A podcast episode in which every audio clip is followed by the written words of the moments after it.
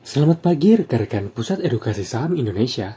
Berikut adalah Market Insight pagi 8 Juni 2021. Berita pertama dikutip dari CNBC Indonesia. Harga obligasi pemerintah atau surat berharga negara SBN beragam pada perdagangan Senin 7 Juni 2021. Di tengah kenaikan imbal hasil obligasi pemerintah Amerika Serikat karena investor yang terus mencerna data laporan pekerjaan Amerika Serikat yang terbaru. Sikap investor di SBN cenderung beragam, di mana pada SBN bertenor 1 tahun, 10 tahun, 15 tahun, dan 30 tahun ramai dikoleksi oleh investor dan mengalami penguatan harga serta imbal hasilnya mengalami penurunan. Sedangkan sisanya, yakni SBN bertempo 3 tahun, 5 tahun, dan 25 tahun cenderung dilepas oleh investor dan mengalami pelemahan harga, ditandai dengan kenaikan yield. Berita selanjutnya. Kontrak berjangka futures indeks Bursa Amerika Serikat cenderung melemah pada perdagangan Senin 7 Juni. Di tengah makin dekatnya upaya cetak rekor tertinggi baru. Kontrak futures indeks Dow Jones Industrial Average cenderung flat. Sementara kontrak serupa indeks S&P 500 melemah 0,1% dan Nasdaq melemah 0,3%. Indeks S&P 500 kini berselisih 0,2 persen dari level tertinggi di tengah perdagangan pada Mei. Indeks acuan bursa tersebut menguat 0,6 persen pekan lalu, sehingga sepanjang tahun berjalan tercatat menguat hingga lebih dari 12 persen.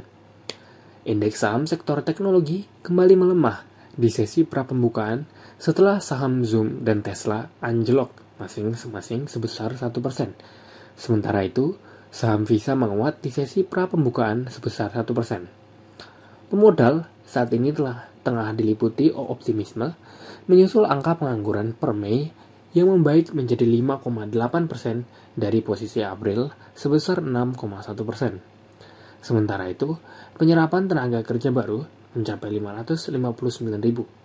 Angka tersebut dinilai moderat karena menunjukkan pemulihan ekonomi tanpa harus mengetatkan moneter.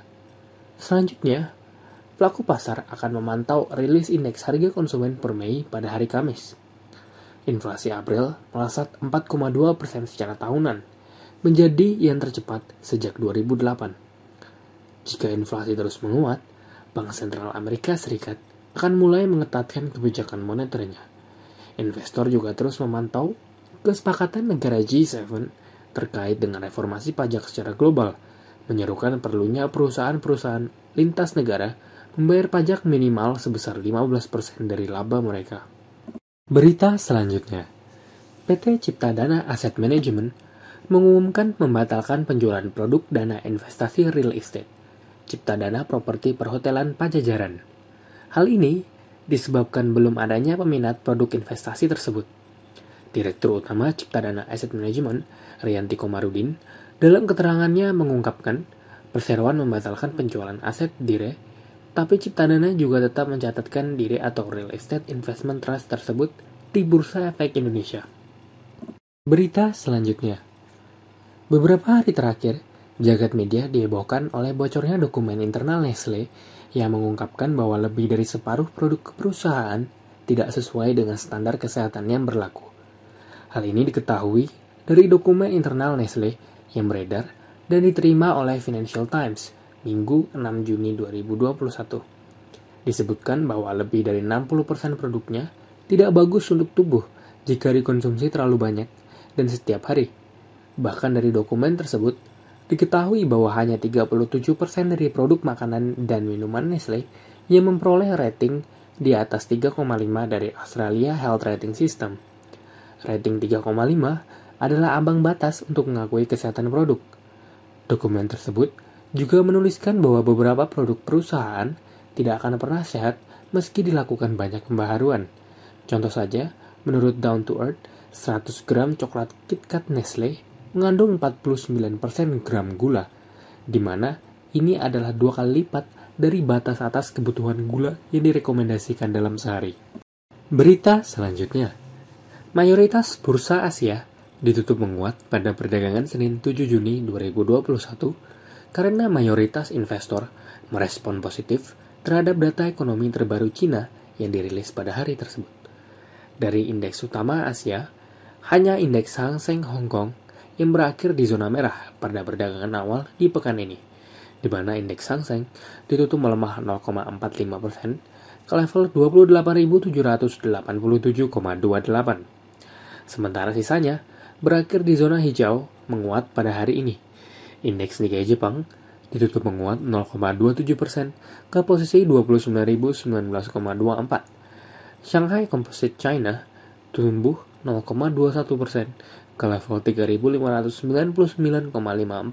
Straight Time Singapura melesat 0,79 persen ke 3175,81 dan Kospi Korea Selatan terapresiasi 0,37 persen ke 3252,12. Sementara IHSG ditutup naik tipis 0,08 persen ke 6069,94 pada hari ini. Bursa saham Hang Seng melemah karena investor bereaksi terhadap data perdagangan Cina yang beragam.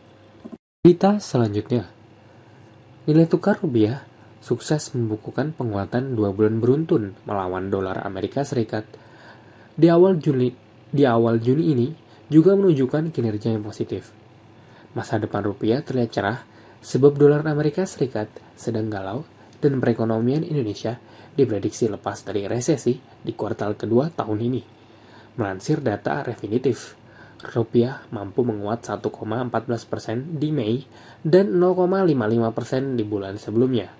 Sementara sepanjang Juni hingga hari ini, rupiah menguat 0,11% ke level 14.260 rupiah per US dollar.